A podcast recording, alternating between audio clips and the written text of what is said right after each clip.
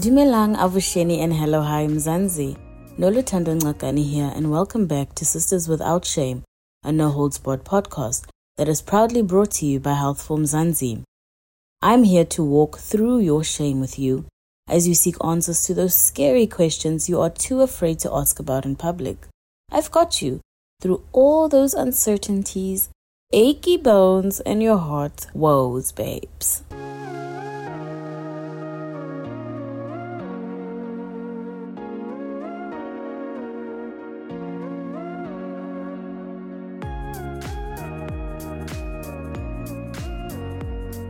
Bathong, um, it's almost February. As if our problems weren't many in Mzansi. But at this side it's Eskom. This side it's going into global recession. Food prices are high. Our problems are just many, guys. And we're gonna kick off the month of love on a bit of a more heavy note as well. With this letter from Anonymous down in Pietermaritzburg.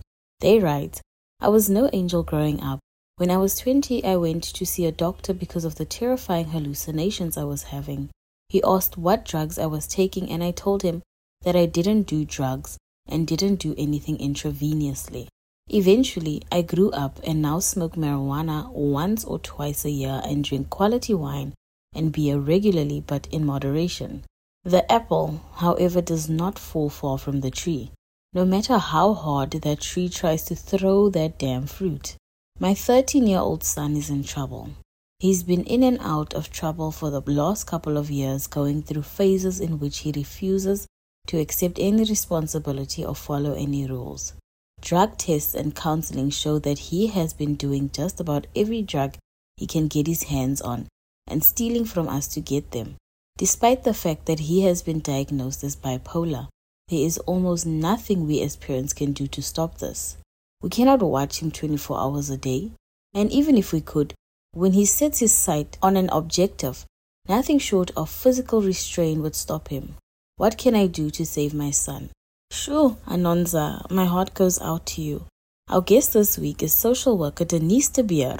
Denise is the head of the South African National Council on Alcoholism and Drug Dependence in George. Denise, what are the symptoms or signs of over the counter pain medication addiction? I think maybe just to start off to say where we can find over the counter medication. This can be purchased actually without a prescription. You can find it at pharmacies, at Clicks, at your normal checkers and Pick n Pay, those, those places as well. It is easy to buy these medications, and also the abuse of over the counter medication often goes unnoticed. And I think because a lot of people, there's not that severe impact on the community as what it is actually more on your own health and your family directly.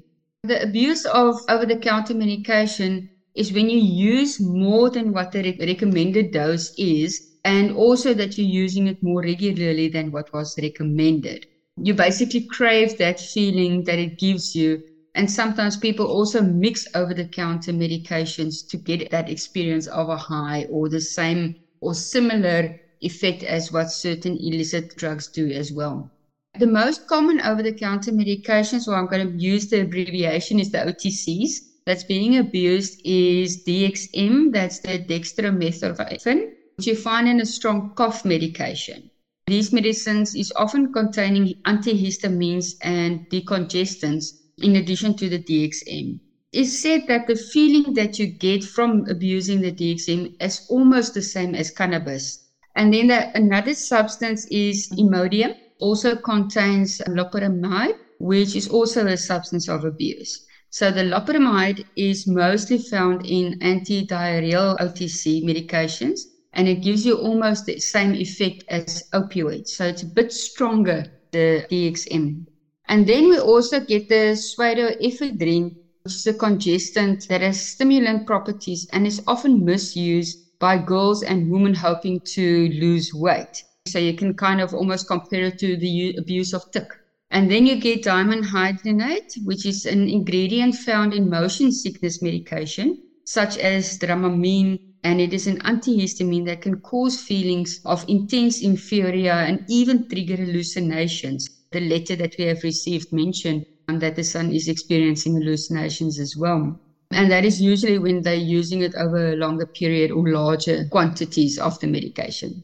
Every time I have to take an anti-nausea pill, I get very sleepy. I don't like feeling out of control. It's a depressant, so it suppresses your breathing and all that kind of things. Remember, when it comes to these kind of effects, it differs from person to person how your body reacts to it. So, like you mentioned, you will feel sleepy. For others, they will use two tablets and they still feel fine. It literally depends on how your body reacts to it. Can you tell me about the downsides of addiction to OTC medicines? To know if a loved one is abusing OTCs, you can look at the signs, for example, like I mentioned, you're taking more than what the recommended dosage is, and you also use more frequently. You continue to use the medication even though the situation or health condition has been resolved. And also, when they're drinking alcohol while using the medication, that's also a very good indication that they're looking for a stronger effect than what is actually supposed to be going on. And then physical signs, and this is part of the harms caused by it. OTC medication abuse includes over or under eating, sudden gain or loss of weight, change in your sleeping pattern. So you either sleep too much or too little, or you struggle to sleep while you want to sleep, slurred speech, clumsiness, or even jerky movements. Other signs can also include, and this is how parents basically can see if their children is using, is secretive behaviors, hiding things and don't want you to be in their stuff. Paranoid beliefs that others want to hurt you or that they are against you. They might also experience memory issues or a loss of interest in things that they used to enjoy, or they change their group of friends that is always one of the signs that you can look at. Or they become more isolated what they used to be. Other behavior signs can then include angry outbursts or crying or that performance in school or at work is reducing or becomes weaker.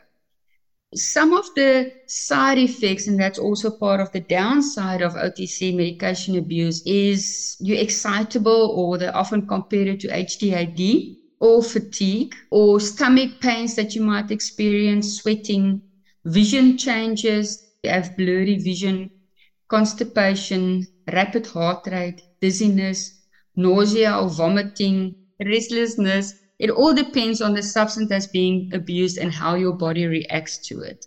If we look at chronic or long term OTC medication abuse, further effects that it can have is your memory loss, heart problems, kidney failures, liver damage, internal stomach bleeding, and also it increases your risks for stroke and high blood pressure. And then the worst end of the spectrum is death. When they want to stop using over the counter medication, they might also experience withdrawal symptoms, or if there's a period that they have not used. And these withdrawal symptoms can include mood swings and anxiety, irritability, agitation, and disorientation. And also, then they experience the strong craving physically and psychologically to use this substance again just to address the withdrawal symptoms. I think I'm too lazy to do drugs and things like that. Just sounds like so much admin to go through. Yeah, I know. Once you get that feeling, it's kind of you're chasing it the whole time because it, plays this specific role in your life and it's kind of becoming like a crutch for some people. Yeah. Let's talk about opioids. What is an opioid and how do they differ from generic over the counter pain medication? Opioid is usually a substance that is being derived from a plant and it's usually being used to treat severe pain.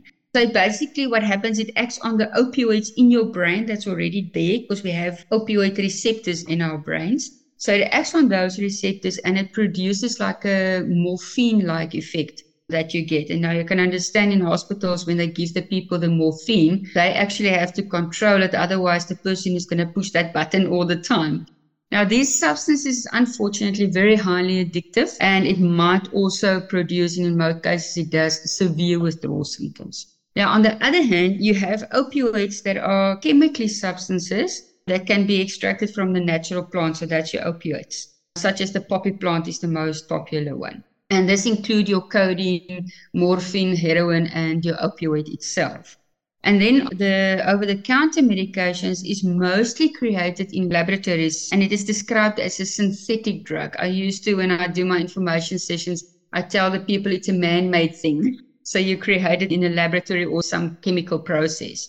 And even though it might then still contain opiate molecules such as the hydrocodone, hydromorphone, and substance of abuse is the oxycodone, the difference is that the, the one is more derived directly from the plant, where the other is more a chemical process that's taking place in a laboratory. It's been in headlines. We've seen Lil Wayne even go to hospital. Can you tell us why is codeine and promethazine harmful? What are the signs that parents especially should look out for in terms of addiction to purple drink or lean? That's unfortunately a thing we've seen often, especially even if you just walk in the streets, the children drinking the so codeine and promethazine, which is actually an antihistamine, is combined medication that's usually being used to treat colds or flus and even allergy symptoms such as a runny nose, sneezing, and cough. And it contains an opioid within that cough medication. Now, the danger of these substances is that it can slow or it can stop your breathing. And then, with the process of that, then cause death at the end. So that is why it is so severely harmful. Over a long period of time, you might experience shallow breathing, drowsiness, lightheadedness, yet again, uncontrolled muscle movement. So you kind of lose control over your body when you're using this medication. And when this interacts with other drugs or other medication, it actually causes even more severe dangerous side effects in the process.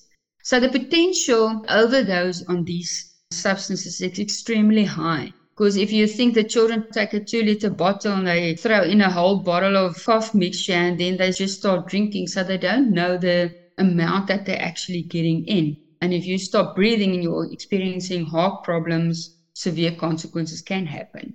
So the purple drink, like you say, the lean, as they call it, it's a mixture of prescription cough syrup and soda, or when the desired prescription syrup is not available. So that's where the OTCs yet again come in. Cough medication is then used, and sometimes they also add hard candy into the mixture. And I think that's just part of the flavor and to give more substance in the process. So the name of the purple drink comes from the color, the purple color of the codeine medication, which it usually is. So typical signs, and this is part of what the parents can also yet again look for of lean or purple drink abuse, includes the memory issues, yet again forgetting things and whether it's short term or long term, a lack of energy, headaches, blurred vision, children often just trying to clear their eyes, but they cannot manage to do so, dizziness, nausea, and constipation. And then prolonged use can also lead to dental decay weight gain, urinary tract infections, irregular heart rates, and seizures. The main thing that I can suggest for parents is actually just to be aware of what is normal behavior for your child as you know your child. And when you discover these changes, just start looking out for these signs and symptoms. I have a friend, he's 20, so he's been doing the lean thing since teens. And he was so mad that the other lady at the chemist didn't want to sell him cough mixture anymore like pharmacists are aware now what kids are doing. Yeah. Like he got married up, but like she was just trying to protect him also. And she's got the responsibility. She has to. I wish that that South Africa's medical system also wants to be like if you buy at one chemist or pharmacy, you know, it's linked to the others and then they mm. can see. We talk about pharmacy hopping, where the person is moving from one pharmacy to another to get the medication. And I think just the fact that he's getting angry is already a sign of withdrawal symptoms. Yeah. And also, like, I mean, she's looking out for him because, like, then he won't be constipated. Mm. Absolutely, yeah. yeah. so, just apart from the drowsiness effect, is your other health issue. We can't open up our chests and say, okay, let me check if my organs is still fine. Mm. You find it out often only when it's too late. And then our last question, you know, what are the risks of purple drink and how can you get help? Codeine is the main substance within it is consumed in large doses or for non prescription use, it can have extreme harmful effects, as I have mentioned before. So, in addition to those symptoms and signs that I have mentioned, a person can also experience euphoria, loss of coordination, dissociation, intense cravings, and withdrawal symptoms and the risk of overdose is yet again is very very high because you continue using but you don't take note that Even though you feel, okay, I didn't get the effect, your body is still reaching that point, and somewhere it's just too much for the body to handle. The good news is that there is treatment available when a person is abusing or is addicted to these kinds of substances, even over the counter medication included in that. So, various inpatient and community based treatment centers are available. The best that I can suggest is that our listeners make contact with the nearest SANCA office in your region. SANCA can I say is a, is a national body and they have offices. I think it's about 30 members where we stand now and that's throughout our country. So find out because they will also link you to other resources that might be available in your community where you can get help. We can also assist from our side, even though we're a community based organization, we can also refer people to inpatient centers and help them with the application process should they need inpatient treatment. And then, of course, in the garden route, we have SANCA Garden Route, which is us. We have our office in George at 044 884 0674. And our office in Mossel Bay can be contacted at 067 396 0844. And then also we have a Facebook page currently under the name of SANCA George.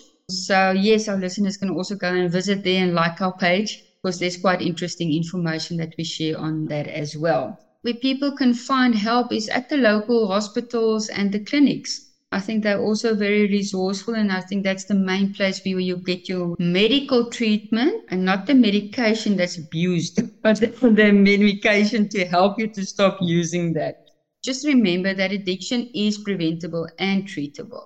At any stage in your life, I mean, we cannot always reverse the impact it has on your body, but we can help you to improve your quality of life. The only thing the person has to do is to admit that there is a problem and that he or she is willing to accept the help to do it. The main thing with addiction is it's not just a one person issue yes, I'm the one that's using it and I'm getting probably the most damage within my body, mm. but it's also my family and my friends and the community that I live in, the society mm. that we function in. It just spreads throughout the spectrum. So the sooner a person can get help, the better for everyone around him or her. It's like, you know, family doesn't want anything to do with them anymore as well. And that's just and devastating. yeah, it's very sad. And I and I understand where the families comes from because They've been trying and trying and trying, and the person just doesn't want to listen. But I think addiction is so much more complex than just purely the decision am I going to use or am I not going to use? And that's kind of a talk for another day. Yeah. The person needs to set boundaries, which is what is acceptable and what is not acceptable. And somewhere, hopefully, the person will then make that choice to say, okay, but I don't want to lose my family, so I will go for help. Thank you for joining this week's episode of Sisters Without Shame, Denise. Now, if you're looking for more on our conversation about managing over the counter medication addiction, visit healthformzansi.co.za. And dear friends, remember, if you are in a medical bind or just looking for a shoulder to cry on, you can send an email to hello at healthformzansi.co.za. Alternatively, you can hit us up on WhatsApp on 063 633 0628. I would never blue tick you, babes.